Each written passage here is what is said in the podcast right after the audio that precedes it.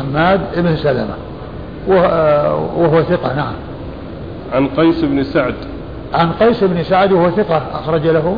البخاري تعليقا ومسلم وأبو داود والنسائي وابن ماجه. البخاري تعليقا ومسلم والنسائي وابن ماجه. وأبو داود. وأبو داود أبو داود والنسائي وابن ماجه. و وعمارة بن ميمون. وعمارة بن ميمون وهذا مجهول أخرج حديثه أبو داود وحده. البخاري في جزء القراءة. البخاري في جزء القراءة.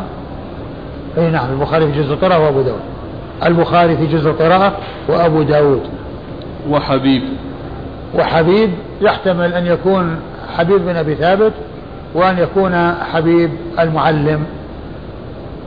عن عطاء بن أبي رباح. وكما هو معلوم المجهول الذي مر لا يؤثر لأنه لم ينفرد لأن ما فيه انفراد عن المجهول. المجهول زايد وجوده مثل عدمه. لا يؤثر. العمدة على من كان ثقة وفي الإسناد آه، من هو ثقة. نعم. عن عطاء بن أبي رباح. عن عطاء بن أبي رباح المكي وهو ثقة أخرجه أصحاب الكتب الستة. عن أبي هريرة. عن أبي هريرة عبد الرحمن بن صف الدوسي وقد مر ذكره. قال حدثنا مسدد قال حدثنا يحيى عن هشام بن أبي عبد الله حاء قال وحدثنا ابن المثنى قال حدثنا ابن أبي عدي عن الحجاج وهذا لفظه. عن يحيى عن عبد الله بن أبي قتادة قال ابن المثنى وأبي سلمة. ثم اتفقا عن أبي قتادة أنه قال رضي الله عنه أنه قال كان رسول الله صلى الله عليه وآله وسلم يصلي بنا فيقرأ في الظهر والعصر وفي الركعتين الأوليين بفاتحة الكتاب وسورتين. ويسمعنا الآية أحيانا. وكان يطول الركعة الأولى من الظهر ويقصر الثانية وكذلك في الصبح. قال أبو داود لم يذكر مسدد لم يذكر مسدد فاتحة الكتاب وسورة. ثم أورد أبو داود رحمه الله حديث أبي قتادة. حديث أبي قتادة الأنصاري الحارث بن ربع رضي الله تعالى عنه أن النبي صلى الله عليه وسلم كان إيش قال؟ كان؟ كان يصلي بنا فيقرأ في الظهر والعصر. كان يصلي بنا فيقرأ في الظهر والعصر الفاتحة الكتاب وسورة. نعم. أيوه. ويسمعنا الآية أحيانا. ويسمعنا الآية أحيانا. يعني هذا يعني يدل على قراءته. وذلك أنهم يستدلون على قراءته بكونهم بكونه يسمعهم الآية أحيانا. يعني يظهر منه يعني جهر ببعض الآية أو بطرف من الآية. حتى يعرف السورة التي يقرأ فيها. حتى يعرف السورة التي يقرأ فيها. فهذا يعني يدل على على يدل على أن أنه يقرأ شيء غير الفاتحة في صلاة الظهر. وأن النبي صلى الله عليه وسلم كان يقرأ ويستدلون على قراءته بأدلة منها أنه كان يسمعهم الآية أحيانا. وهذا لا يدل على أن الصلاة السرية يجهر بها. لأن كونه يسمع منه طرف الآية التي يعرف بها السورة التي يقرأ بها لا يقال أنه صلاة جهرية فهي سرية. وإنما حصل كونه يسمعهم أحيانا حتى يعرفوا السورة التي تقرأ يعني في هذه الصلاة أو في مثل هذه الصلاة. نعم. وهذا أحيانا يعني ما هو دائما. نعم. وكان يطول الركعة الأولى من الظهر ويقصر الثانية. وكان يطول الركعة الأولى من الظهر ويقصر الثانية. يطيل الأولى ويقصر الثانية. وتطويل الأولى قيل فيه آه تعليلان. أحدهما قد جاء في بعض الأحاديث أو يعني أثر في سيأتي في هذا الباب وهو انتظار انتظار يعني من يأتي. يعني الذين يعني تأخر مجيئهم قبل الإقامة آه، يدركون الركعة في آه، حيث يطول الأولى حيث يكون التطويل في الأولى يكون فيه مجال لإدراك الركعة بإدراك ركوعها إدراك الركعة بإدراك ركوعها. والأمر الثاني أن يعني يكون في أول الصلاة ففيه نشاط يعني فيه نشاط يعني آه، يكون آه، فيه نشاط للمصلي يعني بحيث إنه لا إذا حصلت الإطالة في الأول آه، أكثر من من الثانية من من الثانية لأنه في أول صلاته وفي نشاطه. نعم. قال وكذلك في الصبح. وكذلك في الصبح يعني يطول يعني الأولى. نعم. قال حدثنا مسدد. مسدد بن مسرهد ثقة أخرجه البخاري وأبو داود والترمذي والنسائي. عن يحيى. عن يحيى بن سعيد القطان البصري ثقة أخرج له أصحاب الكتب الستة. عن هشام بن أبي عبد الله. عن هشام بن أبي عبد الله الدستوائي وهو ثقة أخرج له أصحاب الكتب الستة. قال حا وحدثنا ابن المثنى. ثم قال حاء وهي للتحول من إسناد إلى إسناد. وحدثنا ابن المثنى وهو محمد بن المثنى العنزي الملقب الزمن. البصري ثقة أخرج له أصحاب الكتب الستة بل هو شيخ لأصحاب الكتب الستة. عن ابن أبي عدي. عن ابن أبي عدي وهو محمد بن إبراهيم. ابن أبي عدي منسوب إلى جدة وهو ثقة أخرج له أصحاب الكتب الستة. عن الحجاج. الحجاج هو الصواف وهو ثقة أخرج له أصحاب الكتب. أصحاب الكتب الستة. قال وهذا لفظه. قال وهذا لفظه يعني لفظ الطريقة الثانية. نعم. عن يحيى عن يحيى ابن أبي كثير اليمامي وهو ثقة أخرج له أصحاب الكتب الستة.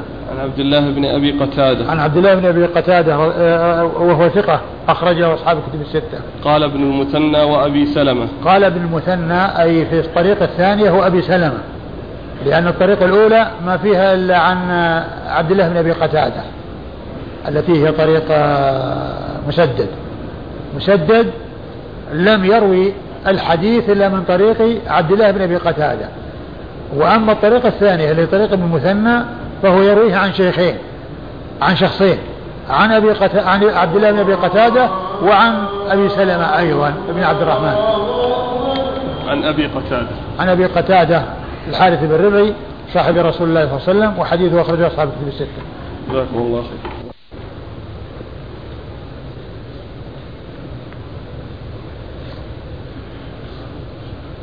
بسم الله الرحمن الرحيم. الحمد لله رب العالمين والصلاة والسلام على عبد الله ورسوله نبينا محمد وعلى آله وصحبه أجمعين. أما بعد قال الإمام أبو داود السجستاني يرحمه الله تعالى تحت باب ما جاء في القراءة في الظهر.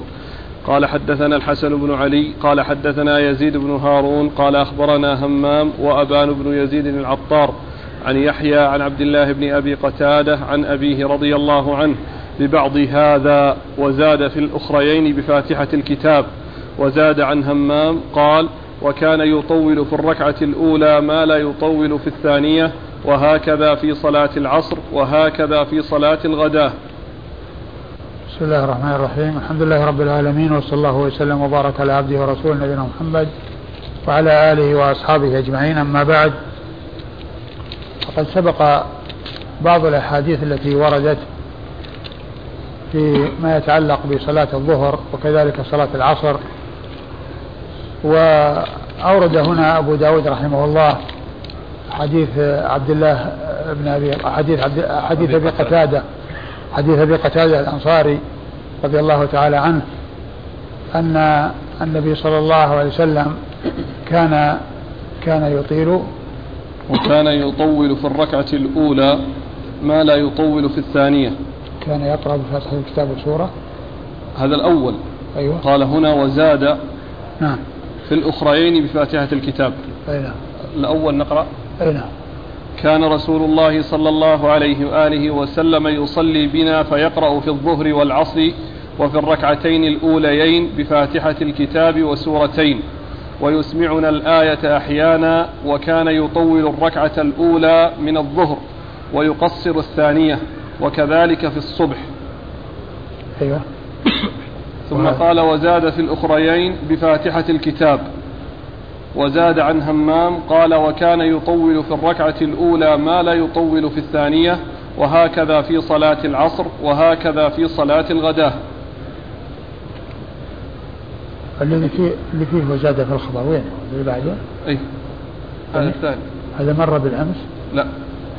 المرة بالأمس الأول. كان رسول الله صلى الله عليه وآله وسلم يصلي بنا فيقرأ في الظهر والعصر أيوة. وفي الركعتين الأوليين بفاتحة الكتاب وسورتين. أيوة. ويسمعنا الآية أحيانا. نعم. وكان يطول الركعة الأولى من الظهر ويقصر الثانية. طيب. وكذلك في الصبح. طيب والثاني؟ ثم قال عن أبي عن عبد الله بن أبي قتادة عن أبيه ببعض هذا. والإسناد الأول وش هو؟ قال حدثنا مسدد قال حدثنا يحيى عن هشام بن أبي عبد الله. قال حا وحدثنا ابن المثنى. قال حدثنا ابن الثاني الإسناد الثاني. قال حدثنا الحسن بن علي قال حدثنا يزيد بن هارون قال أخبرنا همام وأبان بن يزيد العطار. نعم. عن يحيى عن عبد الله بن أبي قتادة عن أبيه ببعض هذا. نعم وزاد. وزاد في الأخرين بفاتحة الكتاب. وزاد عن همام قال وكان يطول في الركعة الأولى ما لا يطول في الثانية وهكذا في صلاة العصر وهكذا في صلاة الغداء نعم كان رسول الله صلى الله عليه وسلم آه، يقرأ يعني في صلاة الظهر والعصر في الركعتين الأوليين بفاتحة الكتاب وسورتين أي في كل ركعة سورة. وكان يطيل في الركعة الأولى ما لا يطيله في الثانية. وذلك لانتظار الداخل كما جاء في بعض الآثار ما سيذكره المصنف فيما بعد وأيضا لكون المصلي في أول صلاته يكون عنده من النشاط ما لا يكون عنده بعد ذلك. فكان يطيل في الركعة الأولى ما لا يطيله في الثانية يطيل في الأولى أكثر من الثانية.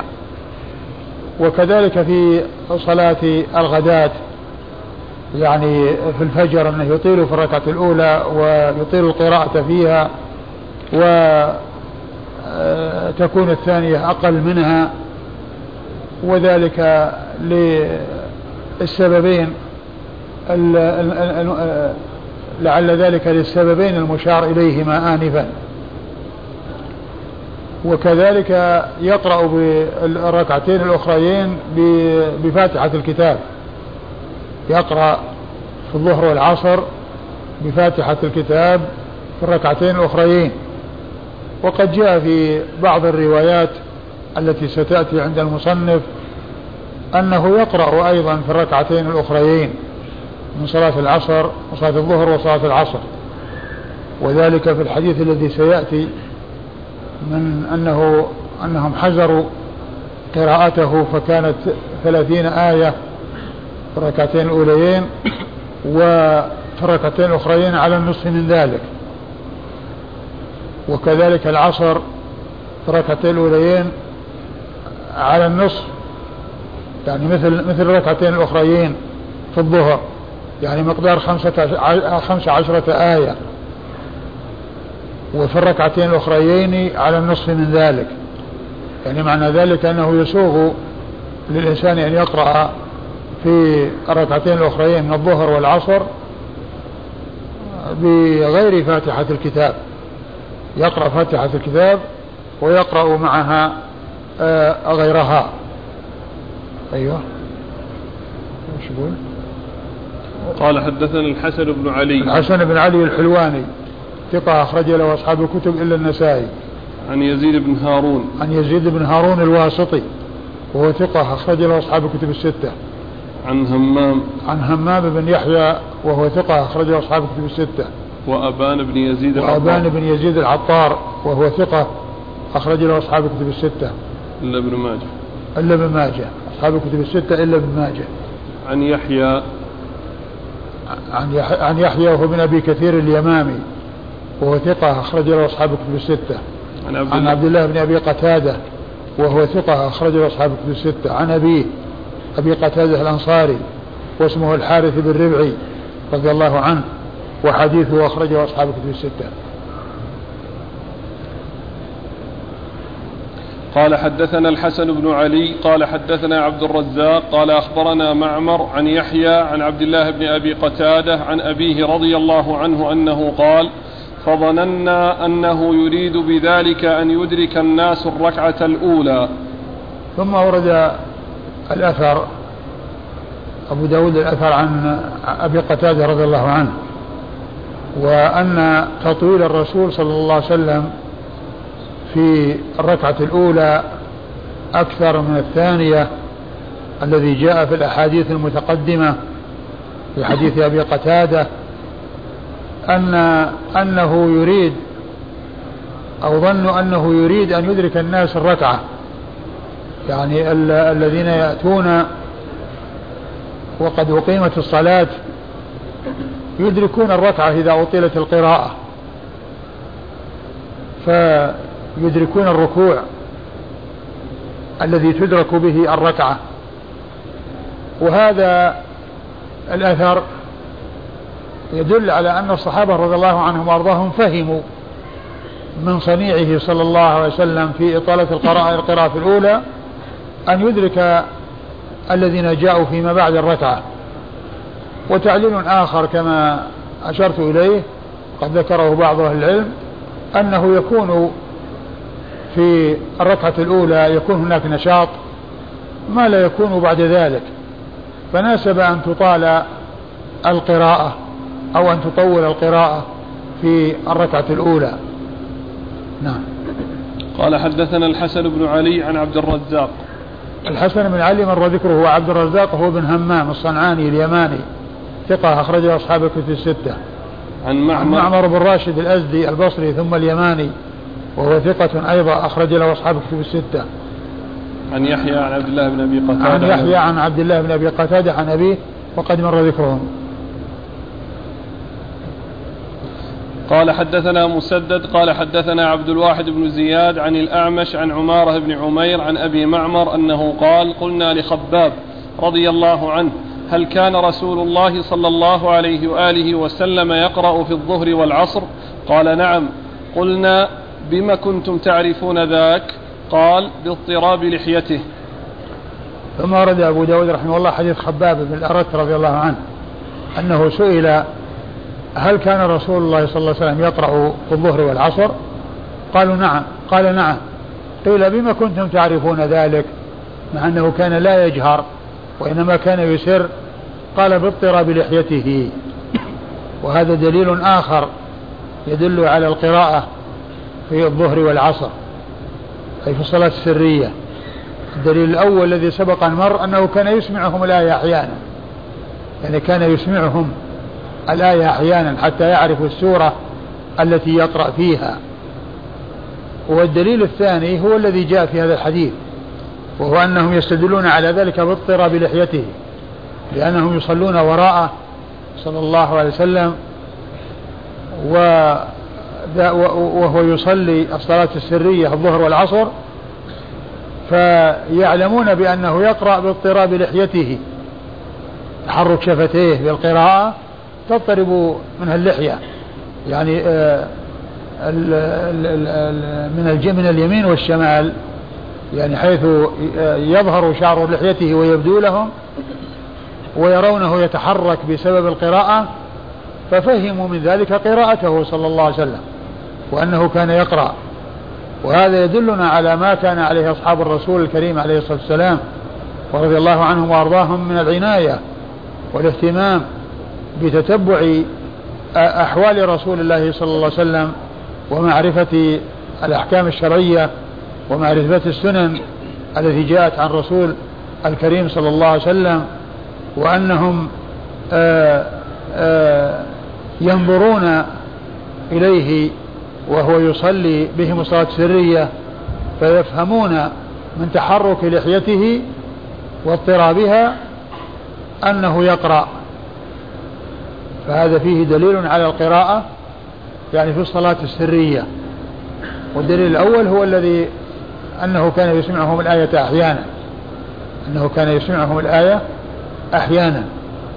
فهذا يدل على ما كان على عناية أصحاب الرسول الكريم صلى الله عليه وسلم ورضي الله عنهم وأرضاهم بمعرفة أحواله عليه الصلاة والسلام. ويدلنا أيضا على أن القراءة لا بد فيها من تحرك الشفتين. وأن الإنسان يعني لا يكفي أن يقرأ وهو مطبق شفتيه. لأن الاستذكار في القلب هذا لا يقال له قراءة وإنما القراءة هي تحريك اللسان والشفتين. ولهذا الله عز وجل قال للنبي صلى الله عليه وسلم لا تحرك به لسانك لتعجل به. لأنه كان يقرأ عندما كان يتلو عليه جبريل القرآن ويأتي بالوحي إليه يحرك لسانه ويقرأ مع مع مع قراءة جبريل. فنهي أن يحرك لسانه وعد بأن يحفظ له القرآن وأن وأن يمكن من حفظه وألا يفوته من شيء. لا تحرك به لسانك لتعجل به إن علينا جمعه وقرآنه. فإذا قرأناه أي قرأه جبريل فاتبع قرآنه. يسمع ثم بعد فراغه يكون محفوظا في صدره صلى الله عليه وسلم. فاضطراب اللحية وتحريك الشفتين يدلنا على أن القراءة إنما تكون كذلك.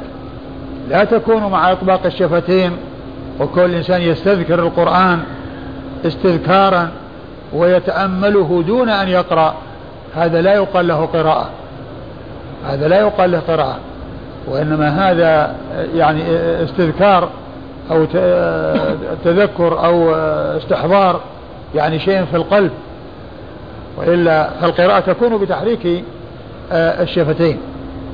والحديث يدل أيضا على أنه صلى الله عليه وسلم صاحب لحية وأن لحيته كثة وذلك أنهم يرون آه، آه، الشعر من جوانبه لأنهم من ورائه.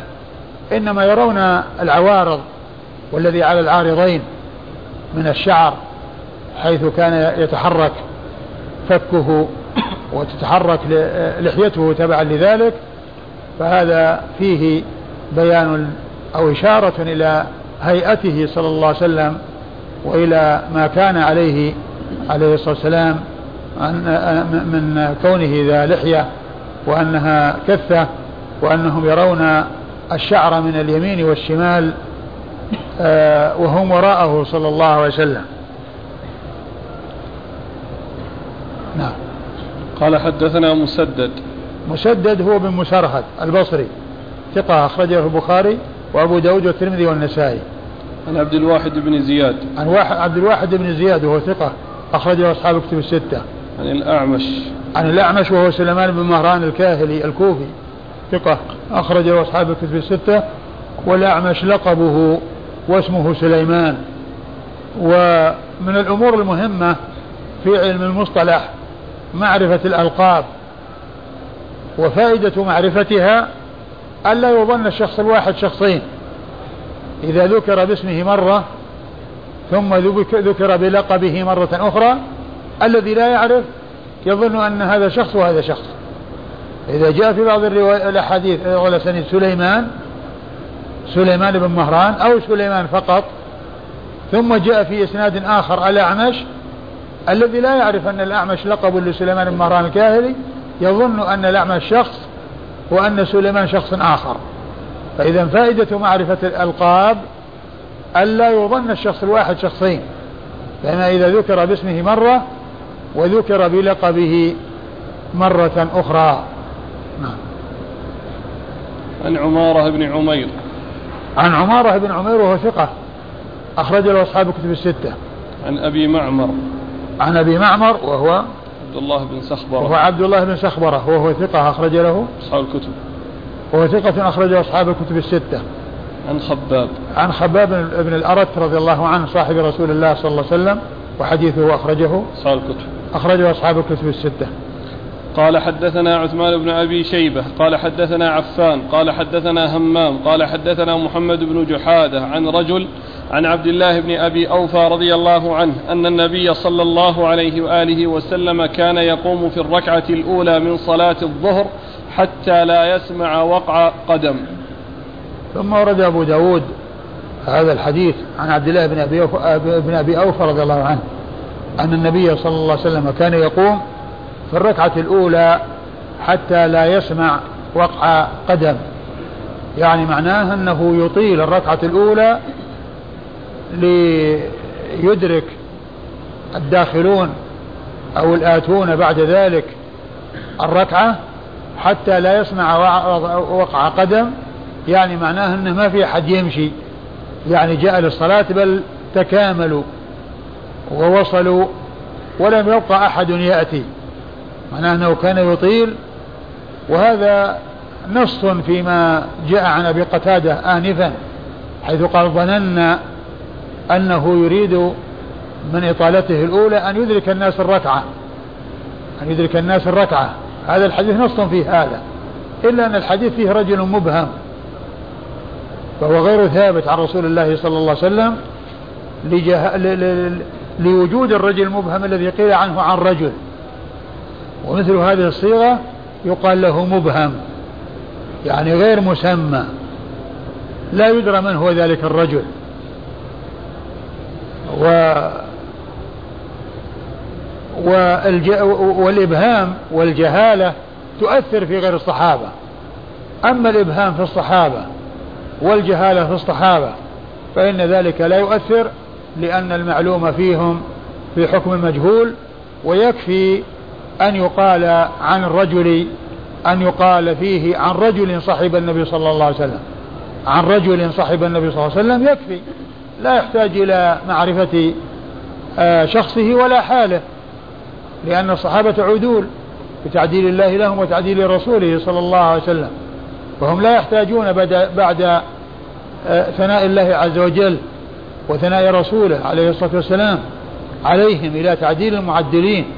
وتوثيق الموثقين رضي الله تعالى عنهم آه، أجمعين. وعلى هذا فاللفظ أو متن الحديث يدل على الذي ظنه الصحابة والذي أشار إليه أبو قتادة في الأثر المتقدم. ولو صح لكان نصا في ذلك الذي ظنه أبو قتادة ولكن الحديث لم يصح بسبب هذا الرجل المبهم. نعم. قال حدثنا عثمان بن أبي شيبة. عثمان بن أبي شيبة هو ثقة أخرج له أصحاب الكتب الستة إلى الترمذي. عن عفان. عن عفان بن مسلم الصفار وهو ثقة أخرج له أصحاب الكتب الستة. عن همام عن محمد بن جحادة. عن همام مر ذكره محمد بن جحادة هو ثقة أخرج له أصحاب الكتب. وهو ثقة أخرج له أصحاب الكتب الستة. عن رجل نعم. أيوه عن عن عبد الله بن أبي أوفى. عن عبد الله بن أبي أوفى رضي الله عنه صاحب رسول الله صلى الله عليه وسلم وحديثه أخرجه أصحاب الكتب الستة. قال رحمه الله تعالى باب تخفيف الأخريين. قال حدثنا حفص بن عمر قال حدثنا شعبة عن محمد بن عبيد الله أبي عون عن جابر بن سمرة رضي الله عنهما أنه قال قال عمر لسعد رضي الله عنهما قد شكاك الناس في كل شيء حتى في الصلاة. قال أم أما أنا فأمد في الأوليين وأحذف في الأخريين. ولا آل ما اقتديت به من صلاة رسول الله صلى الله عليه وآله وسلم. قال ذاك الظن بك. ثم ورد أبو داود رحمه الله في الترجمة وهي التخفيف في الأخريين. يعني كما أن الأوليين تطال أو تطول فإن الأخريين تخفف والأخريين هما الأخيرتان من الظهر والعصر والعشاء ومثلها الأخيرة من المغرب التي هي ركعة واحدة. فالتخفيف في الأخريين في الصلاة الرباعية ومثلها الثالثة في الصلاة الثلاثية التي هي المغرب. وهي تخفف وتسر وتسر فيها القراءة بالنسبة للصلاة الجهرية أي الركعتان الأخيرتان أو الركعة الأخيرة بالنسبة بالنسبة للمغرب. فحكم هاتين الركعتين الإصرار والاختصار أن يسر أن يسر بها وأن تختصر يعني تخفف لا تطول كما تطول الركعتان الأوليان. وقد أورد أبو داود رحمه الله عدة حديث منها حديث سعد بن أبي وقاص رضي الله تعالى عنه وأرضاه أنه لما أمره عمر على الكوفة ومكث بها مدة حصل بينه وبين بعض أهلها شيء حتى تكلموا فيه وقدحوا فيه وسبوه حتى بلغ بهم الحد والعياذ بالله أنه قال أنهم قالوا لا يحسن يصلي. هذا الكلام قالوه في من؟ في رجل يمشي على الأرض وهو من أهل الجنة. رجل من العشرة المبشرين بالجنة. ومع ذلك يقول فيه هؤلاء ما قالوا. فلم يسلم من أذاهم مع أنه رجل ممن شهد له رسول الله صلى الله عليه وسلم بالجنة وهو أحد العشرة المبشرين بالجنة.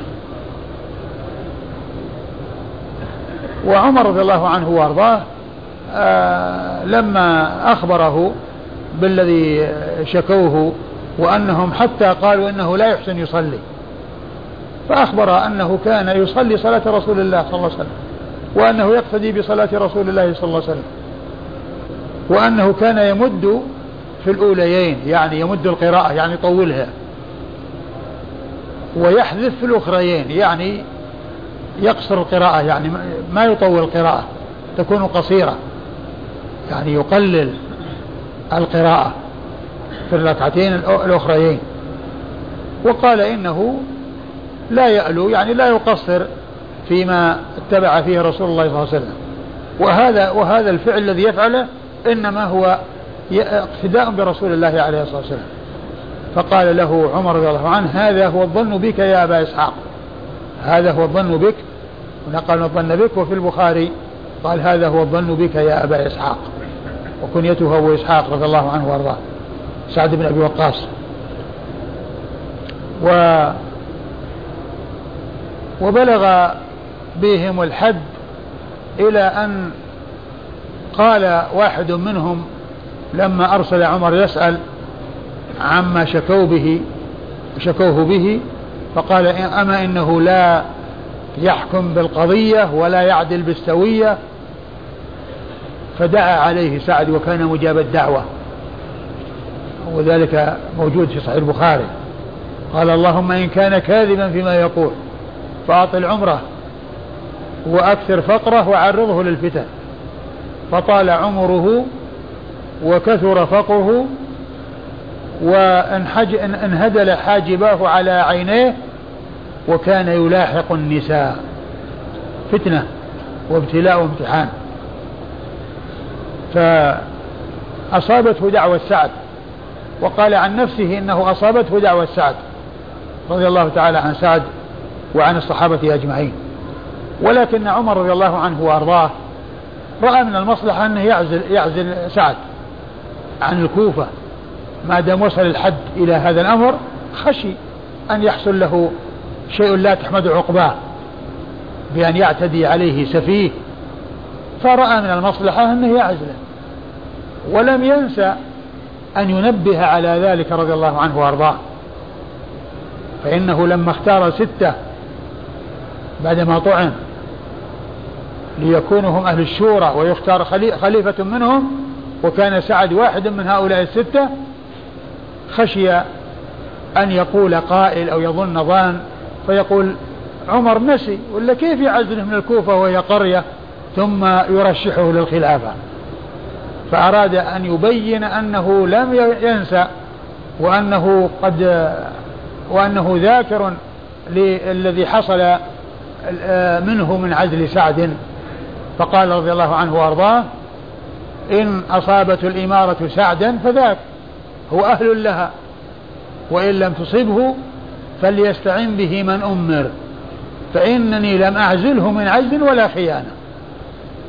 لم أعزله من عجز ولا خيانة. اللي هي مسوغات العجز العزل. العجز والخيانة. وإنما كان عزله للمصلحة حتى لا يعتدي عليه أحد ويحصل له ضرر لا تحمد عقباه من هؤلاء السفهاء الذين بلغ بهم الحد إلى أن قالوا فيه ما قالوا وهو رجل يمشي على الأرض وهو من أهل الجنة رضي الله تعالى عنه وأرضاه. محل الشاهد من إيراد هذا الحديث قوله ويحذف في الأخريين. يعني معناه أنه يخفف يخفف القراءة في الركعتين الأخريين. وعلى هذا فإن الركعتان الأخريان تخفف إن آه، آه، آه، يعني يقرأ فيها بفاتحة الكتاب. وإن قرئ بشيء من القرآن غير الفاتحة وهو دون ما يقرأ به في الركعة الركعة الأوليين فقد جاءت بذلك السنة عن رسول الله صلى الله عليه وسلم. نعم. قال حدثنا حفص بن عمر. قال حدثنا حفص بن عمر وهو ثقة أخرجه البخاري وأبو داود والنسائي. عن شعبة. عن شعبة بن الحجاج الواسطي ثم البصري وهو ثقة أخرج له أصحاب الكتب الستة. عن محمد بن عبيد الله أبي عون. عن محمد بن عبيد الله أبي عون وهو ثقة أخرج له أصحاب الكتب إلا ابن ماجه. وهو ثقة أخرج له أصحاب الكتب الستة إلا ابن ماجه. عن جابر بن سمرة. عن جابر بن سمرة رضي الله تعالى عنهما صاحب رسول الله صلى الله عليه وسلم وحديثه أخرجه أصحاب الكتب الستة. عن سعد. عن سعد بن أبي وقاص رضي الله عنه أحد العشرة المبشرين بالجنة رضي الله تعالى عنه وأرضاه وحديثه أخرجه أصحاب الكتب الستة.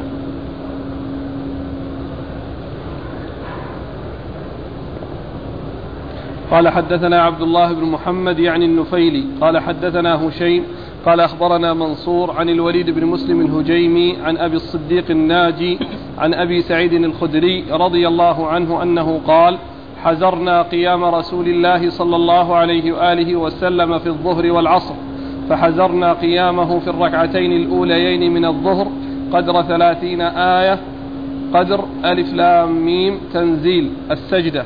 وحزرنا قيامه في الأخريين على النصف من ذلك وحزرنا قيامه في الأوليين من العصر على قدر الأخريين من الظهر وحزرنا قيامه في الأخريين من العصر على النصف من ذلك. ثم أورد أبو داود حديث أبي سعيد الخدري رضي الله تعالى عنه الذي فيه الدلالة على مقدار ما يقرأ به أو الحزر الذي حزره الصحابة رضي الله عنهم وأرضاهم. في صلاة رسول الله صلى الله عليه وسلم وفي الأوليين وفي الأخريين. قال فحزرنا صلاة رسول الله صلى الله عليه وسلم في الأوليين من الظهر في مقدار ثلاثين آية يعني في كل ركعة. مقدار ثلاثين آية في كل ركعة يعني كما جاء في بعض الروايات الصحيحة وليس المقصود ثلاثين آية في الركعتين وإنما هي ثلاثون آية لكل ركعة. وفي الأخريين على النصف من ذلك. يعني مقدار خمسة عشر خمسة, خمسة عشرة آية. يعني في الركعتين الأخريين يعني في كل ركعة. مقدار خمسة عشرة آية. وهذا يدل على القراءة في الركعتين الأخريين غير الفاتحة. لأن كون الركعتين الأخريين الركعتين الأخريين ثلاثين آية في كل ركعة والأخريان على النصف من ذلك لا يتأتى ذلك إلا إذا كان هناك قراءة غير الفاتحة. لأن قراءة الفاتحة يعني آه، بالنسبة لثلاثين آية يعني شيء يسير.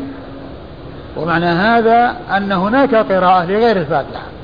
الفاتحة تقرأ ويقرأ غيرها ويكون على النصف مما قرئ في الركعتين الأوليين أي خمس عشرة آية في كل ركعة.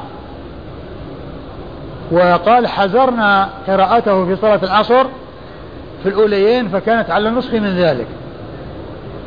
يعني على النصف من صلاة مثل الأخريين من الظهر. يعني معناها خمس عشر آية. خمس عشرة آية. والأخريين على نصف من ذلك. يعني سبع آيات. يعني في الركعتين الأخريين. فهذا يدل على تخفيف الركعتين الأخريين وعلى أنه يقرأ فيهما. غير الفاتحة. أي في كل من الأخريين من الظهر ومن العصر كما جاء في هذا الحديث عن أبي سعيد الخدري رضي الله تعالى عنه وأرضاه. وهذا أيضا يبين ما كان عليه أصحاب الرسول صلى الله عليه وسلم من العناية بسنته ومعرفة آه، أحكام الشريعة والسنن التي تأتي عن رسول الله عليه الصلاة والسلام فإنه لما كانت الصلاة سرية فإنهم يقدرون القراءة يقدرون ذلك القيام الذي فيه القراءة بمقدار ثلاثين آية في كل ركعة من الأوليين في الظهر. معناه أن الرسول صلى الله عليه وسلم كان يقرأ ولكن مقدار قراءته في الركعتين الأوليين ثلاثون آية في كل ركعة وفي الركعتين الأخريين خمس عشرة آية في كل ركعة. والعصر على النصف من ذلك. الأوليان تعادل الأخيرتين من الظهر والأخيرتان على النصف من ذلك يعني سبع آيات. في الركعتين الأخيرتين بعد الفاتحة. نعم. قال حدثنا عبد الله بن محمد يعني النفيلي. قال حدثنا عبد الله بن محمد يعني النفيلي. عبد الله بن محمد بن نوفل يعني ابن نفيل يعني يعني النفيلي. كلمة يعني النفيلي هذا الذي الذي قالها من دون أبي داود. لأن أبا داود لا يحتاج إلى أن يقول يعني النفيلي. وإنما يقول إذا أراد أن ينسبه يقول حدثنا عبد الله بن محمد النفيلي. ولكنه لم يأتي إلا باسمه واسم أبيه. فمن دون أبي داود هو الذي أضاف النفيلي وأتى بكلمة يعني حتى يعرف بأنها ليست من أبي داود وإنما هي ممن دون أبي داود أتى بها من أجل توضيح ذلك الرجل الذي لم يذكر نسبته أبو داود وإنما ذكر اسمه واسم أبيه عبد الله محمد النفيلي وهو ثقة أخرج له البخاري وأصحاب السنن أخرج له البخاري وأصحاب السنن عن هشيم. عن هشيم بن بشير الواسطي وهو ثقة أخرج له أصحاب الكتب الستة. عن منصور. عن منصور بن معتمر الكوفي وهو ثقة أخرج له أصحاب الكتب الستة. عن الوليد بن مسلم الهجيمي. عن الوليد بن مسلم الهجيمي وهو ثقة أخرجه البخاري في جزء القراءة ومسلم وأبو داود والنسائي. وهو ثقة أخرجه البخاري في جزء القراءة ومسلم وأبو داود والنسائي. بكر بن عمر الناجي بن عمرو الناجي. واسمه بكر بن عمر بن عمرو الناجي وهو ثقة. أخرج له. أصحاب الكتب. أخرجه أصحاب الكتب الستة وهو مشهور بكنيته ونسبته. عن أبي سعيد الخدري.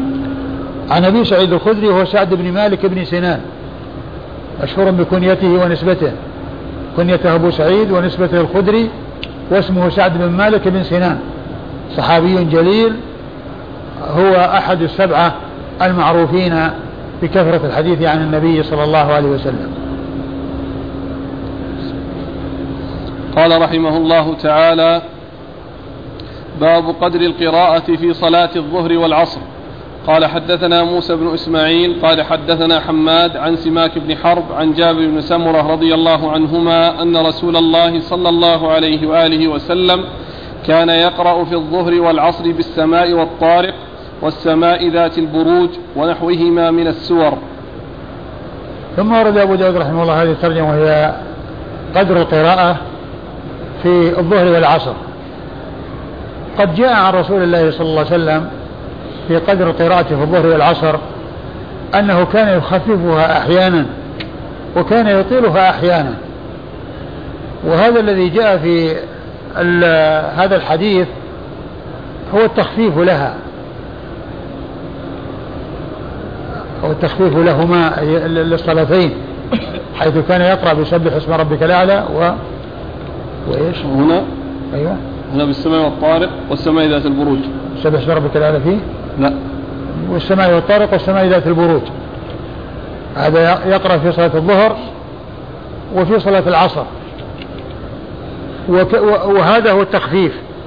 وجاء عنه أنه كان يدخل في الصلاة ثم يذهب الذاهب إلى البقيع فيقضي حاجته ويرجع إلى منزله ويتوضأ ثم يأتي ويدرك الركعة الأولى مع رسول الله صلى الله عليه وسلم. وهذا لا يتأتى إلا بإطالة.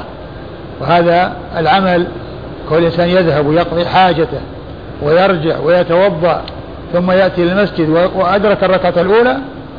يعني أدرك الرسول صلى الله عليه وسلم لم يركع يعني معناه أنه آه، فيه إطالة. فكان يقرأ يعني أحيانا ويطيل وأحيانا يخفف صلوات الله وسلامه وبركاته عليه. حديث أول حديث إيش؟ جابر بن سمرة. حديث, حديث؟ جابر بن سمرة. حديث جابر بن سمرة أورد حديث جابر بن سمرة رضي الله عنه أن النبي صلى الله عليه وسلم كان يقرأ في الظهر والعصر بالسماء والطارق والسماء ذات البروج ونحوهما من السور. كان يقرأ بالظهر والعصر بالسماء والطارق والسماء ذات البروج ونحوهما من السور. يعني التي هي بهذا القدر. وسبق أن مر بنا حديث أبي أبي أبي سعيد قال حذرنا قراءته في الظهر والعصر أنه ثلاثين آية في الظهر. ثلاثين آية في الظهر. والحديث الذي أشرت إليه وهو أن الذاهب يذهب إلى البقيع ويقضي حاجته ويرجع ويتوضأ ويأتي ويدرك الركعة معناه أنها أطول من ذلك بكثير. فإذا كل ذلك جاء عن رسول الله صلوات الله وسلامه وبركاته عليه. نعم. قال حدثنا موسى بن إسماعيل. موسى بن إسماعيل التبوذكي البصري ثقة أخرج له أصحاب الكتب الستة. عن حماد. عن حماد وهو بن سلمة بن دينار البصري ثقة أخرج له البخاري تعليقا ومسلم وأصحاب السنن وكما أشرت قريبا في الدرس الماضي أو الذي قبله أنه إذا جاء ذكر حماد يروي عنه موسى بن إسماعيل وهو غير منسوب فالمراد به حماد بن سلمة وليس حماد بن زيد. نعم. عن سماك بن حرب. عن سماك بن حرب وهو صدوق أخرج له البخاري تعليقا ومسلم وأصحاب السنن عن جابر بن سمرة. عن جابر بن سمرة رضي الله عنه وقد مر ذكره. وهذا الحديث من الرباعيات وهي أعلى ما يكون عند أبي داود رحمه الله.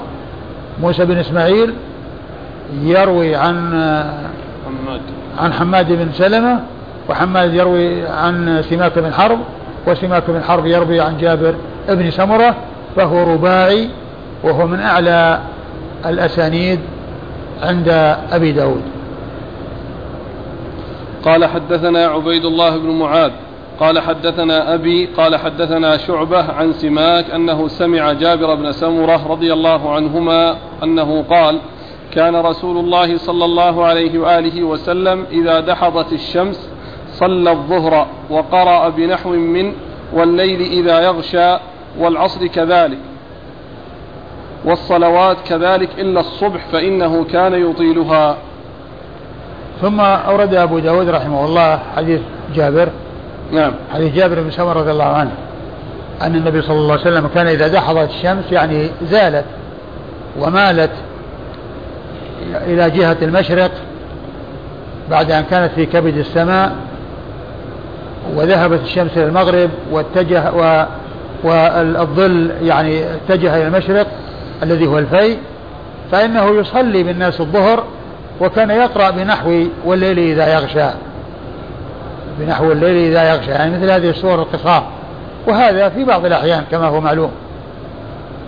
وكذلك في الصلوات كلها يعني أنه يقرأ في مثل هذه السورة إلا الفجر فإنه يطيلها.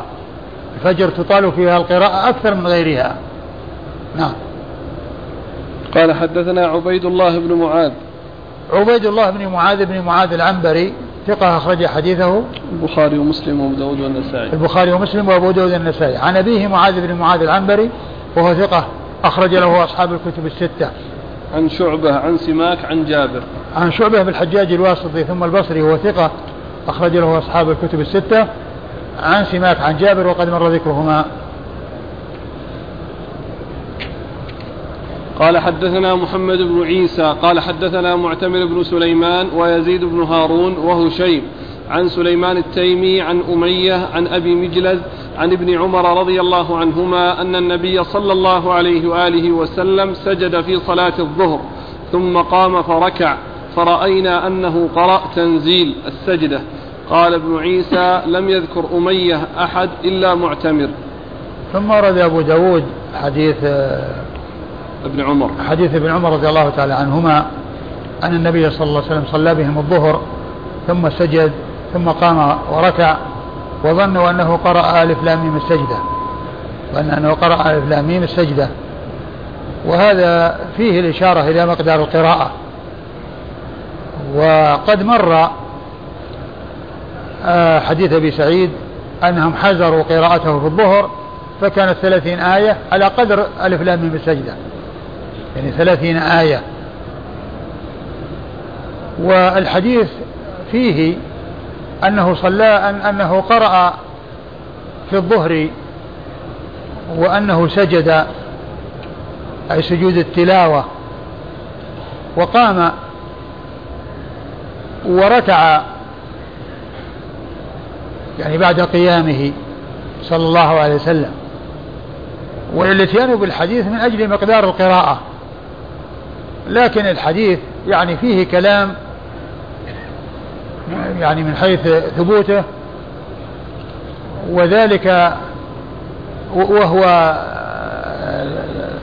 دال على السجود أو على أنه يقرأ في السرية سجدة ويسجد بها. والحديث تكلم فيه والألباني ذكر أنه منقطع وأنه غير صحيح. ثم إن كون الصلاة السرية يقرأ فيها ويسجد قد يشوش على الناس من جهة أنهم يظنون أنه ناسي بدل ما يركع سجد فيقول سبحان الله سبحان الله. فالسجود إنما يكون في الصلاة الجهرية. وأما الصلاة السرية فالسجود فيها يعني آه، يترتب عليه التشويش على المصلين. ولو ثبت ذلك عن رسول الله صلى الله عليه وسلم لكان حجة. ولكن حيث أنه لم يثبت فإن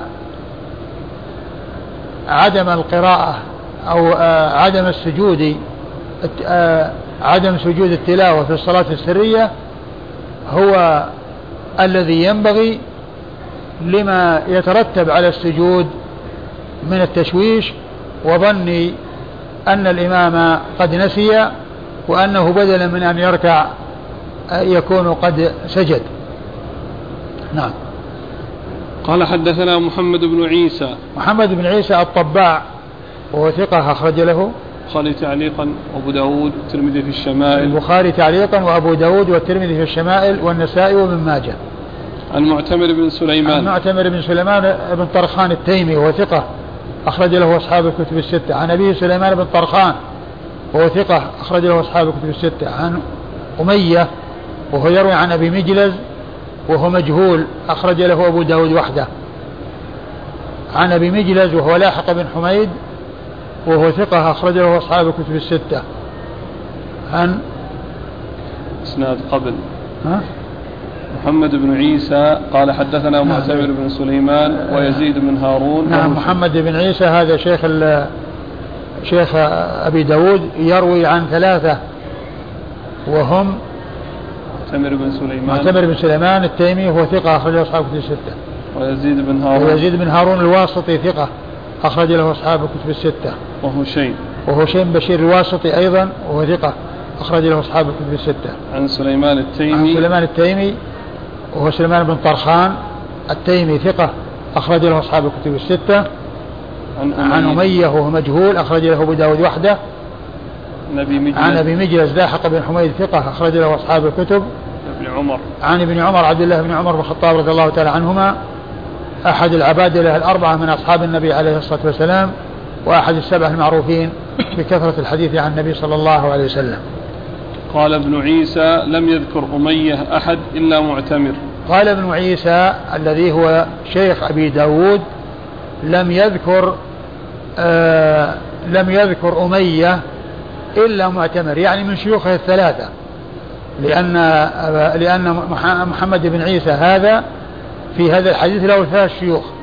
الشيخ الأول معتمر بن سليمان والثاني يزيد بن هارون والثالث هشيم بن بشير. والذي قال أمية هو الشيخ شيخه الأول. وأما الآخران فإنما ذكروا رواية سليمان التيمي عن أبي مجلز. ليس هناك واسطة. يعني فالذي زاد أو الذي ذكر بين سليمان بن طرخان التيمي وبين أبي مجلز الذي ذكر أبا الذي ذكر أمية هو معتمر فقط أي شيخه الأول. نعم. قال حدثنا مسدد قال حدثنا عبد الوارث عن موسى بن سالم قال حدثنا عبد الله بن عبيد الله قال أنه قال دخلت على ابن عباس رضي الله عنهما في شباب من بني هاشم فقلنا لشاب منا سل ابن, عباس, سل ابن عباس ابن عباس عن أكان رسول الله صلى الله عليه وآله وسلم يقرأ في الظهر والعصر فقال لا لا فقيل له فلعله كان يقرأ في نفسه فقال خمشا هذه شر من الأولى كان عبدا مأمورا بلغ ما أرسل به وما اختصنا دون الناس بشيء إلا بثلاث خصال أمرنا أن نسبغ الوضوء وألا نأكل الصدقة وألا ننزي الحمار على الفرس.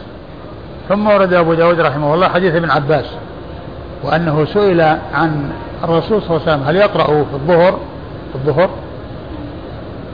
في الظهر والعصر؟ نعم في الظهر والعصر. نعم هل يقرأ؟ فقال لا. فقال لا. إيش؟ قال فلعله كان يقرأ في نفسه. قال السائل فلعله كان يقرأ في نفسه. فقال خمشا نعم. قال خمشا يعني دعاء عليه. أيوة. قال هذه شر من الأولى. قال هذه شر من الأولى. يعني السؤال السؤال الأول يعني يعني شر من الأولى. نعم.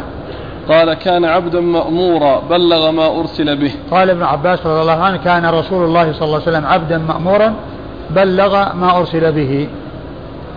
يعني وما علم وقد مر في الحديث ما أسمعنا أسمعناكم وما أخفاه أخفى علينا أخفيناه عليكم. وهذا فيه يعني يفيد أن ابن عباس يعني ينفي أن النبي صلى الله عليه وسلم كان يقرأ في الظهر والعصر. وسيأتي في الرواية التي بعدها أنه كان يشك كان يشك عنده شك هل كان يقرأ أو ما يقرأ. وجاء في بعض الأحاديث الإثبات ولكن الإثبات جاء قد جاء عن غيره من الصحابة. قد جاء عن غيره من الصحابة. وقد جاء عنه ما يوافق رواية الباقين التي هي الإثبات. وعلى هذا فإن القراءة في صلاة الظهر وكذلك العصر ثابتة عن رسول الله صلى الله عليه وسلم. وقد عرفنا أن من الأدلة على ذلك أنه كان يقرأ السورة وأنه يسمعهم الآية أحيانا وأنهم كانوا آه، يستدلون على ذلك باضطراب لحيته وأنه كان يقرأ. وكذلك أيضا قول أبي سعيد الذي سبق أن مر آنفا وقريبا قوله حذرنا آه، صلاة رسول الله صلى الله عليه وسلم فكان يقرأ أو قدر آه، قراءته في الظهر في بثلاثين آية أي في كل ركعة من ركعات الصلاة. وهذا الذي جاء عن ابن عباس رضي الله عنه من النفي في هذا الحديث ومن الشك كما في الحديث الذي بعده آه، يدل على إما يدل الأول على عدم على نفي ابن عباس لقراءة الرسول صلى الله عليه وسلم والثاني على شكه في القراءة وقد جاء ما يدل ما جاء عنه ما يدل على إثباته القراءة كغيره من الصحابة رضي الله تعالى عن الجميع. نعم.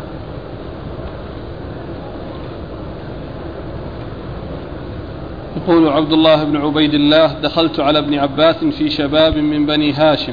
يقول عبد الله بن عبيد الله يعني ابن عبد الله بن عباس يعني آه، حفيده دخلت على عبد الله على ابن عباس في شباب يعني مجموعة من شباب بني هاشم. مجموعة من شباب بني هاشم هو واحد منهم هو واحد منهم دخل على جده ومعه عدد من الشباب وكلهم من بني هاشم. إيش؟ حفيده؟ حفيده نعم. عبد الله بن عبيد الله؟ عبد الله بن عبيد الله بن عبد الله. عبد الله بن عبيد الله بن عبد الله. عبد الله بن عبيد الله بن عبد الله. نعم.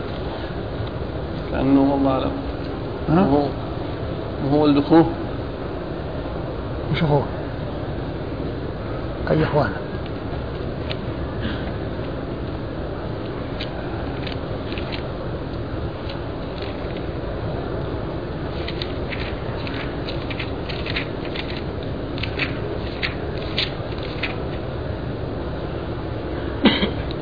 عبد الله ابن عبيد الله ابن عباس. ابن العباس؟ إيه ابن عبد المطلب الهاشمي. هذا فين؟ تقريب؟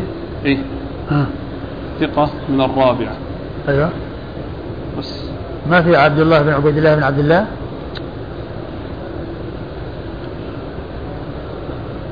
نعم. لا. إيه.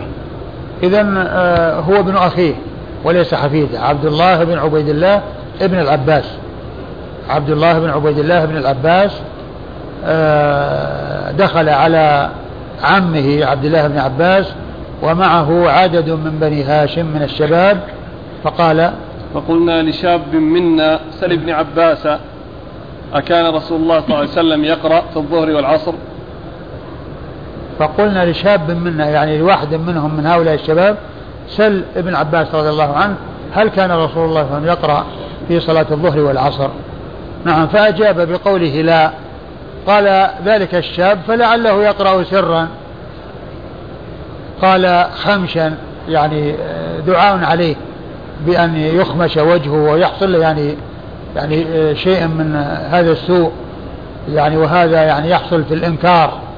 مثل ما يأتي من العبارات التي تذكر ولا يراد مثل مثل عقرة حلقة وتربت يداك وثكلتك أمك وما إلى ذلك من الألفاظ.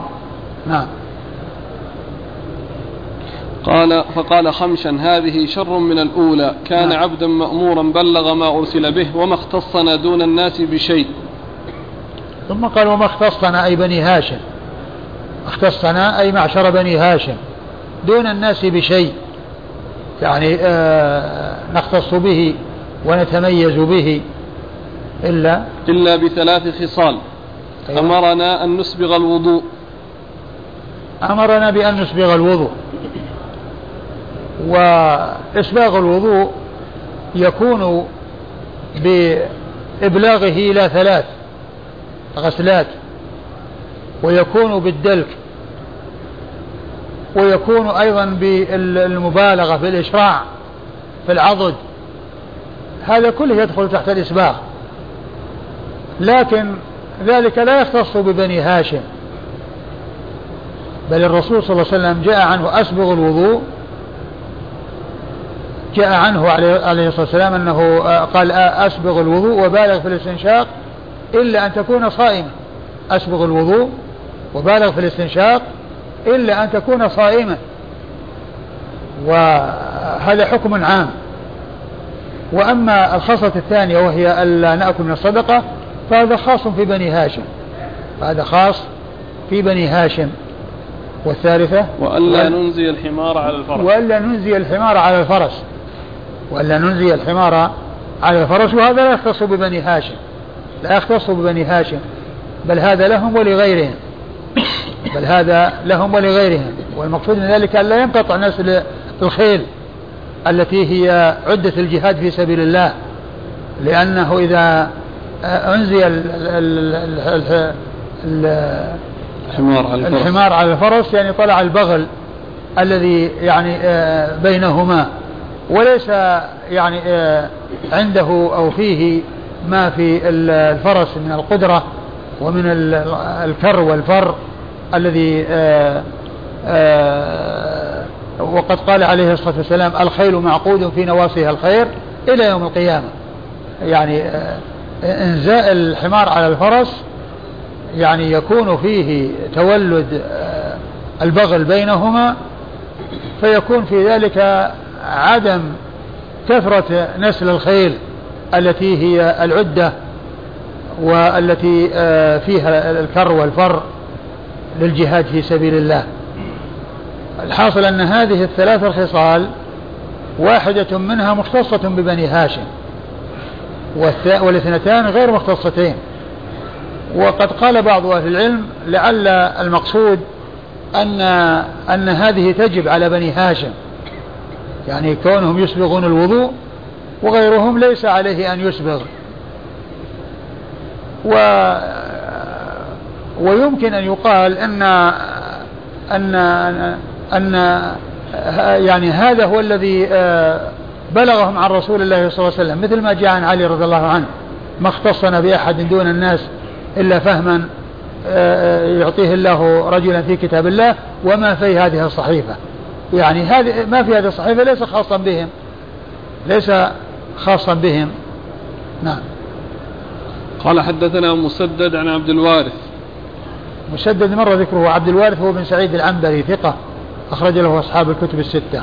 عن موسى بن سالم. عن موسى بن سالم وهو صدوق أخرجه أصحاب السنن. وهو صدوق أخرجه أصحاب السنن. عن عبد الله بن عبيد الله. عن عبد الله بن عبيد الله بن العباس وهو ثقة أخرج له أصحاب الكتب الستة. أصحاب السنن. أصحاب السنن بس؟ نعم. أخرج له أصحاب السنن. عن ابن عباس. عن عبد الله بن عباس بن عبد المطلب ابن عم النبي صلى الله عليه وسلم وأحد العباد له الأربعة من الصحابة وأحد السبعة المعروفين بكثرة الحديث عن النبي صلى الله عليه وسلم. قال حدثنا زياد بن أيوب قال حدثنا هشيم قال أخبرنا حسين عن عكرمة عن ابن عباس رضي الله عنهما أنه قال لا أدري أكان رسول الله صلى الله عليه وآله وسلم يقرأ في الظهر والعصر أم لا؟ ثم ورد هذا الحديث عن ابن عباس أو هذا الأثر عن ابن عباس الذي فيه أنه يشك في كون النبي صلى الله عليه وسلم يقرأ في الظهر والعصر. قال لا أدري أكان رسول الله صلى الله عليه وسلم يقرأ في الظهر والعصر أم لا؟ يعني هل كان يقرأ أو لا يقرأ؟ لا يدري شك في ذلك. وأما في الأول فإنه جزم بأنه ما كان يقرأ. نعم. قال حدثنا زياد بن أيوب. زياد بن أيوب وهو ثقة أخرج له البخاري و... وأبو داود والترمذي والنسائي. وأبو داود والترمذي والنسائي. عن هشيم عن حسين عن هشيم بن بشير عن حسين بن عبد الرحمن وهو ثقة أخرجه أصحاب الكتب الستة. عن عكرمة.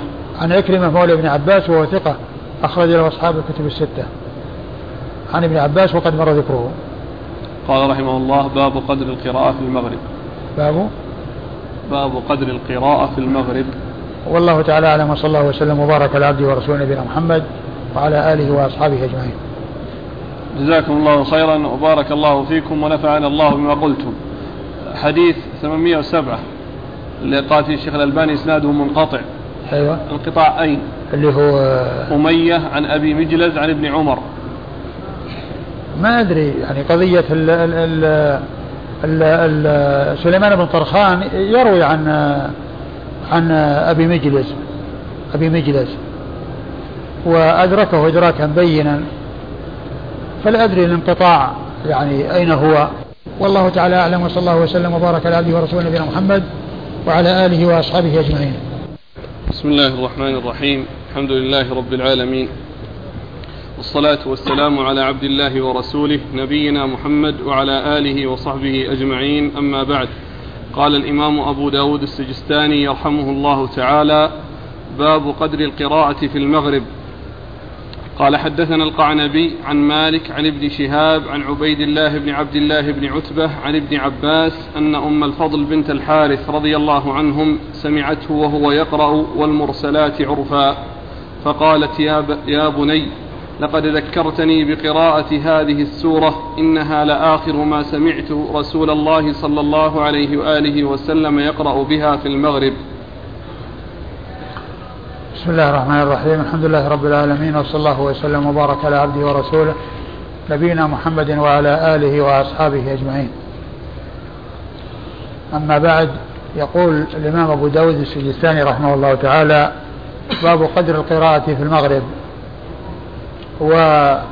والقراءة في المغرب وردت أحاديث عن رسول الله صلى الله عليه وسلم آه، تدل على قراءته فيها فقرأ من طوال المفصل مثل الطور وكذلك أيضا قرأ من أوساط المفصل مثل المرسلات وقرأ كذلك من قصار المفصل وقرأ أيضا سورة الأعراف وهي من أطول سور القرآن. فجاء عن النبي صلى الله عليه وسلم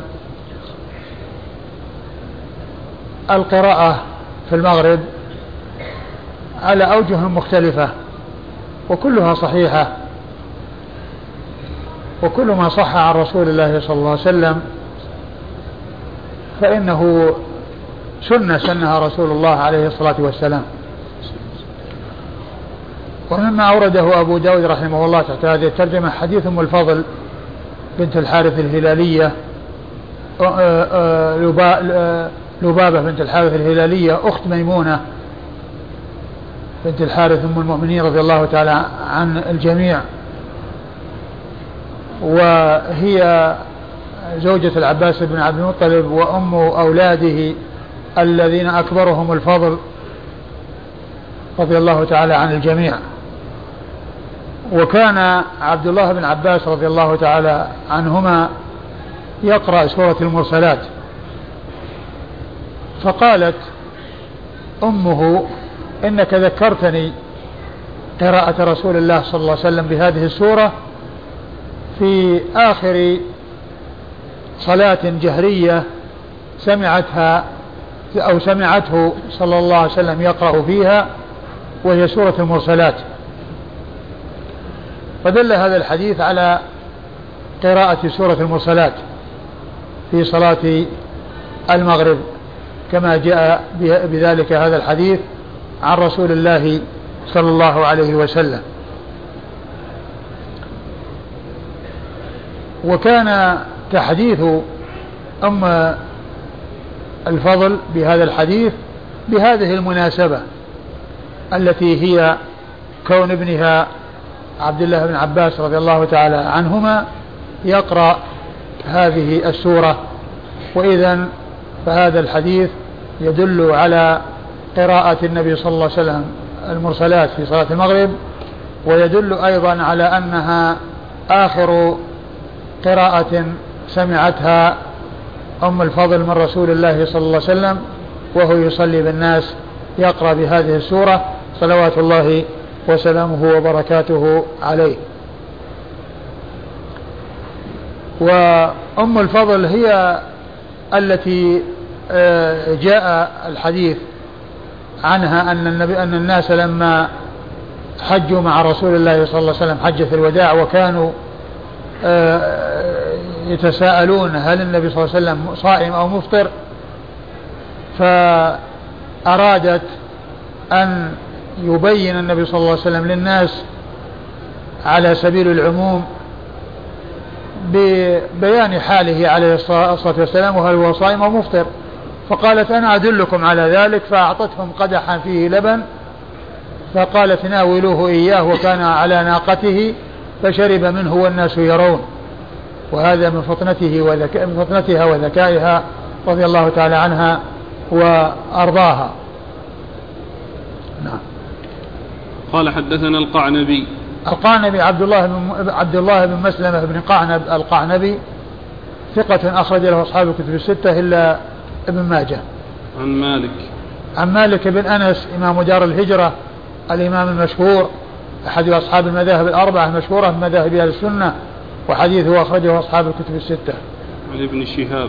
عن ابن شهاب محمد ابن محمد بن مسلم بن عبيد الله بن شهاب الزهري ثقة فقيه أخرج له أصحاب الكتب الستة. عن عبيد الله عن عبيد الله بن عبد الله بن عتبة آه، بن مسعود وهو تابعي مشهور أحد أحد الفقهاء السبعة في المدينة في عصر التابعين.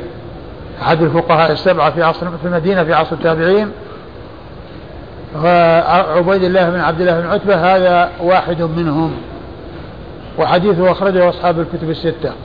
عن عبد الله بن عباس بن عبد المطلب ابن عم النبي صلى الله عليه وسلم وأحد العبادلة الأربعة من أصحاب رسول الله عليه الصلاة والسلام وأحد السبعة المعروفين بكثرة الحديث عن النبي صلى الله عليه وسلم. ويروي عن أمه آه، أم الفضل وهي لبابة بنت الحارث الهلالية رضي الله تعالى عنها. وكما قلت هي أخت أم المؤمنين ميمونة. وهي أم الفضل الكبرى أم الفضل هي لبابة الكبرى أم الفضل. وهناك لبابة لبابة الكبرى أم خالد الوليد.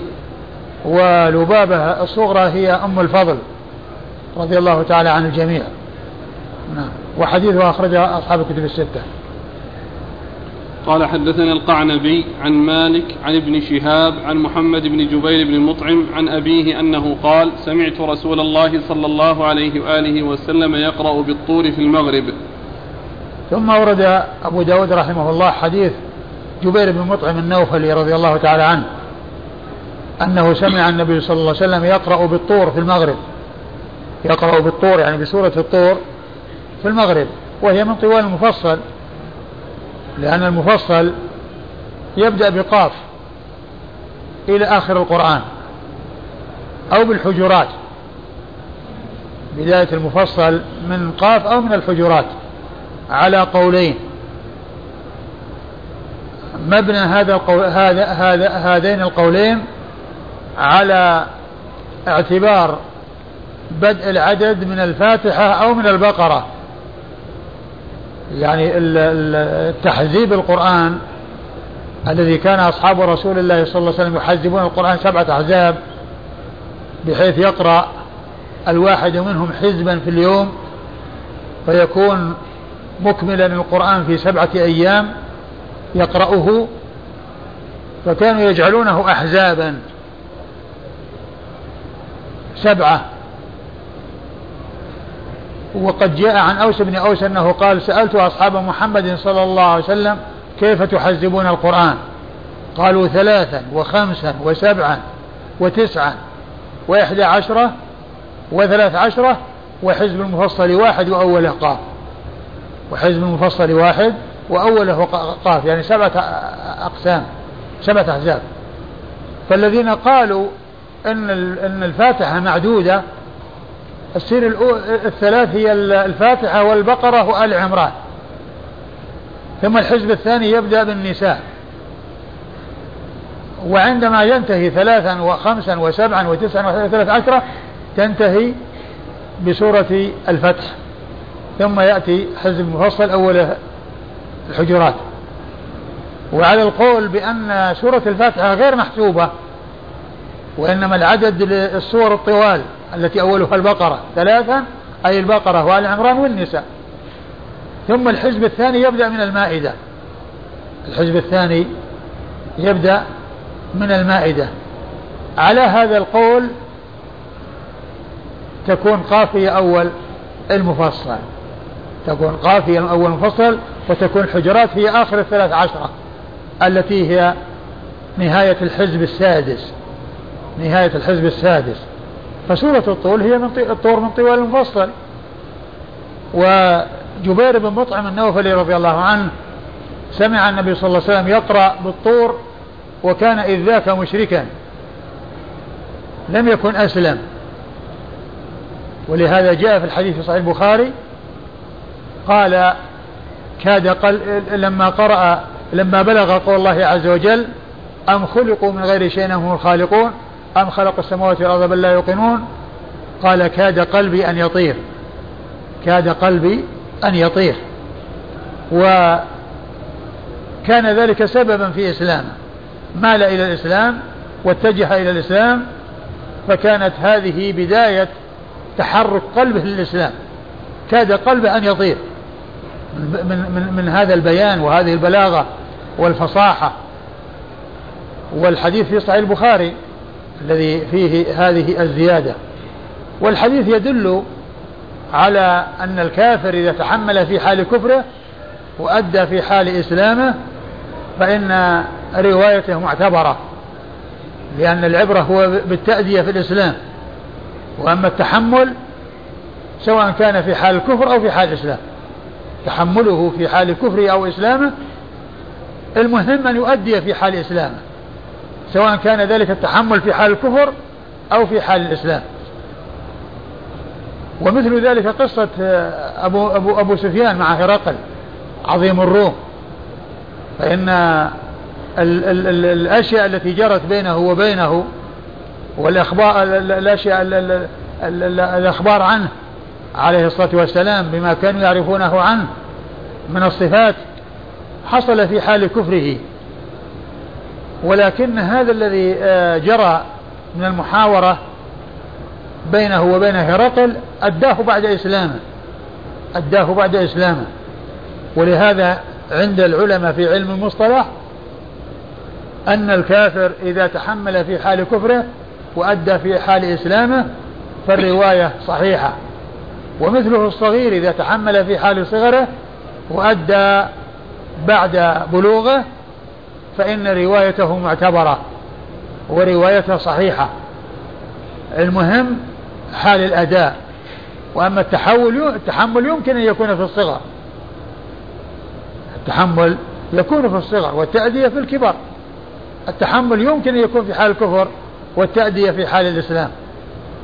وعدد من صغار الصحابة رضي الله تعالى عنهم وأرضاهم حدثوا عن رسول الله صلى الله عليه وسلم وقد تحملوا في حال الصغر لأن النبي صلى الله عليه وسلم مات وهم صغار. ومنهم النعمان بن بشير رضي الله تعالى عنه وأرضاه رضي الله عنه وعن أبيه وعن الصحابة أجمعين فإنه كان من صغار الصحابة. وقد توفي رسول الله عليه الصلاة والسلام وعمره ثمان سنوات. توفي رسول الله عليه الصلاة والسلام وعمره ثمان سنوات. وكان ومما حدث به وجاء بلفظ بلفظ سمعت رسول الله صلى الله عليه وسلم. طبعا هذا لا يكون في حال الصغر لأن النبي صلى الله عليه وسلم مات وعمره ثمان سنوات. حديث الحلال بين والحرام بين المشهور المتفق على صحته. فإنه قال فيه سمعت رسول الله صلى الله عليه وسلم يقول الحلال بين والحرام بين. وبينهما أمور مشتبهات. لا يسمع لا يعلمهن كثير من الناس الحديث فإن النعمان تحمله وهو صغير لأن النبي صلى الله عليه وسلم مات وعمره ثمان سنوات. وعلى هذا فالحديث الذي معنا هو حديث آه، جبير بن مطعم النوفلي رضي الله عنه يدل على أن الكافر إذا تحمل في حال كفره وأدى في حال إسلامه أن ذلك صحيح لأن العبرة آه، بحال الأداء وليست بحال التحمل. نعم. قال حدثنا القعنبي عن مالك عن ابن شهاب عن محمد بن جبير بن مطعم. محمد بن جبير بن مطعم النوفلي ثقة أخرج أصحاب الكتب. نعم. أخرج أصحاب الكتب الستة. وأبوه جبير بن مطعم النوفلي رضي الله تعالى عنه صحابي آآ آه، آآ آه، أخرج له أصحاب الكتب الستة. وجبير بن مطعم هذا هو الذي جاء هو عثمان بن عفان إلى رسول الله صلى الله عليه وسلم وقالوا يا رسول الله إنك أعطيت بن المطلب ونحن وإياهم شيء بدرجة واحدة. يعني آه، أعطيت بني المطلب وهم من أولاد عبد مناف ونحن جميعا من أولاد عبد مناف ولم تعطنا. قال إن بني هاشم وبني المطلب شيء واحد. إن بني هاشم وبني المطلب شيء واحد يعني في الزكاة يعني من الزكاة أعطاهم من الزكاة. فقال آآ آه، آآ آه، لم يعطهم من أعطاهم من الفي يعني تحرم عليهم الزكاة ويعطون من الغنائم. قال إن أو من الفي قال إنه بن المطلب شيء واحد. هذا جبير بن مطعم وعثمان بن عفان. هم هم اللذان جاء إلى النبي صلى الله عليه وسلم. لأن أولاد عبد مناف هم المطلب ونو هاشم والمطلب ونوفل وعبد شمس والنبي صلى الله عليه وسلم أعطى من الفي من الخمس اللي هم بني هاشم وبني المطلب.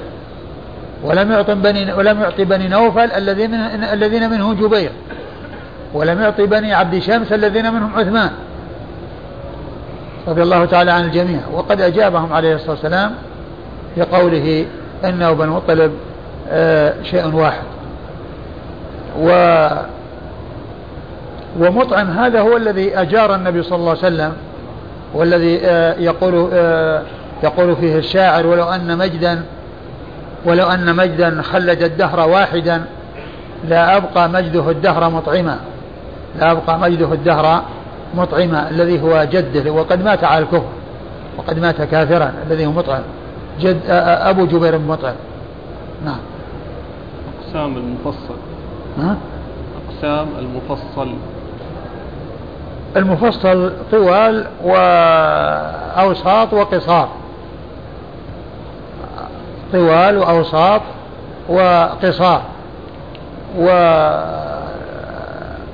العلماء اختلفوا في تحديدها ولكن يعني لا شك أنه يعني يتبين بالنظر عندما ينظر الإنسان يستطيع أن يعرف القصار مثل أن اعطناك الكوثر وان إذا زلزلت الأرض زلزالها والعاديات والقارعة وما إلى ذلك وبعضهم يقولون لم يكن كذلك يعني منها والأوساط مثل البروج والسماء والطارق والطوال مثل الذاريات والطور والنجم وغير ذلك. قال حدثنا الحسن بن علي قال حدثنا عبد الرزاق عن ابن جريج أنه قال حدثني ابن أبي مليكة عن عروة بن الزبير عن مروان بن الحكم أنه قال قال لي زيد بن ثابت رضي الله عنه ما لك تقرأ في المغرب بقصار المفصل؟ وقد رأيت رسول الله صلى الله عليه وآله وسلم يقرأ في المغرب بطول الطوليين. قال قلت ما طول الطوليين؟ قال الأعراف والأخرى الأنعام. قال وسألت أنا ابن أبي مليكة فقال لي من قبل نفسه المائدة والأعراف. ثم أورد أبو داود رحمه الله حديث أبي بن كعب. زيد بن ثابت. حديث زيد بن ثابت؟ نعم. حديث زيد بن ثابت رضي الله عنه الذي يرويه عنه مروان بن الحكم أنه قال له أي زيد بن ثابت ما لك تقرأ في قصار المفصل يعني المقصود من ذلك آه، الملازمة الملازمة للقراءة في القصار أو المداومة على قراءة القصار دون أن يقرأ شيئا طويلا.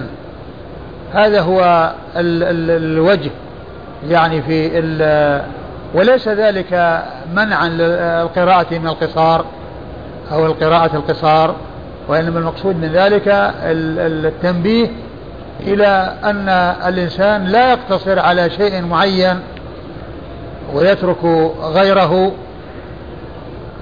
وقد جاء عن النبي صلى الله عليه وسلم يعني ذلك كله. ف يقرأ من القصار ومن الطوال ومن الأوساط وهكذا. ولا يلازم ويداوم على شيء بعينه. وشيء يعني خاص.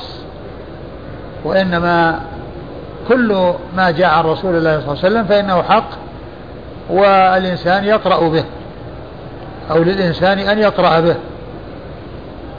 ف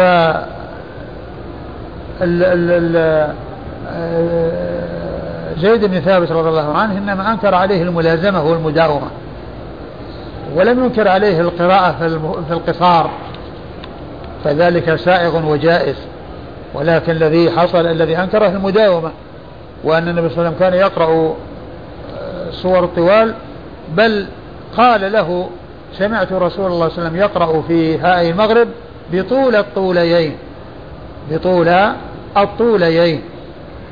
المقصود بطول يعني أطول سورتين طويلتين.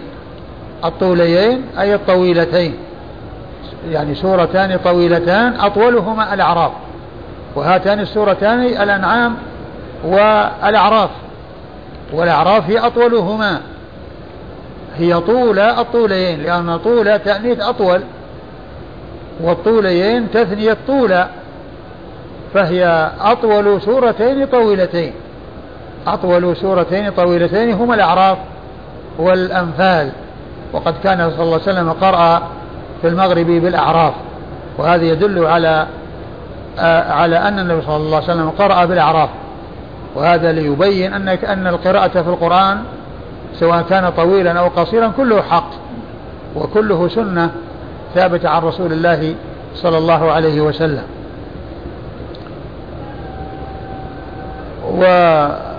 وفسر الطول التي قرأ بها الأعراف والأخرى هي الأنفال. وسأل ابن جريج بن أبي مليكة فقال من قبل نفسه يعني تفسيرا من قبل نفسه أن الطول طول الطوليين هي الأعراف والأخرى المائدة. نعم. هنا عندنا الأنعام صحيحة ولا؟ نعم أقول في النسخة اللي عندنا الأنعام صحيح ولا خطأ؟ ما أدري. ها؟ يعني هو الذي يبدو أن السورتين متجاورتين هي هذه وهذه. لكن آه، كونها آه، إنها آه، هي أما ذيك فتفسير من من من من أبي مليكة اللي هي الآن المائدة. وأما هذه جاءت يعني في نفس الرواية. أي واحدة؟ ها؟ أي واحد الأنفال. نعم. قال حدثنا الحسن بن علي. الحسن بن علي هو الحلواني ثقة أخرج له أصحاب الكتب إلا النسائي. عن عبد الرزاق. عبد الرزاق بن همام الصنعاني اليماني ثقة أخرج له أصحاب الكتب الستة. عن ابن جريج. عن ابن جريج عبد الملك بن عبد العزيز بن جريج المكي ثقة أخرج له أصحاب الكتب الستة. عن ابن أبي عن مليكة ابن أبي مليكة وهو عبيد الله بن عبد الله ثقة أخرج له أصحاب الكتب الستة. عبد الله بن عبيد الله. عبد الله بن عبيد الله. عبد الله بن عبيد الله بن أبي مليكة. عن عروة بن الزبير. عن عروة بن الزبير بن العوام وهو ثقة فقيه أحد فقهاء المدينة السبعة في عصر التابعين أخرج له أصحاب الكتب الستة. عن مروان بن الحكم. عن عن مروان بن الحكم وهو ال ال كان إذ ذاك أمير المدينة وتولى الخلافة وقد خرج له البخاري. نعم. أصحاب السنن وأصحاب السنن عن زيد بن ثابت. عن زيد بن ثابت رضي الله عنه الصحابي المشهور وحديثه أخرجه أصحاب الكتب الستة. قال رحمه الله تعالى باب من رأى التخفيف فيها. قال حدثنا موسى بن إسماعيل قال حدثنا حماد قال أخبرنا هشام بن عروة أن أباه كان يقرأ في صلاة المغرب بنحو ما تقرؤون والعاديات ونحوها من السور. قال أبو داود هذا يدل على أن ذاك منسوخ. قال أبو داود وهذا أصح. ثم أورد أبو داود آه، تخفيف في, في ذلك.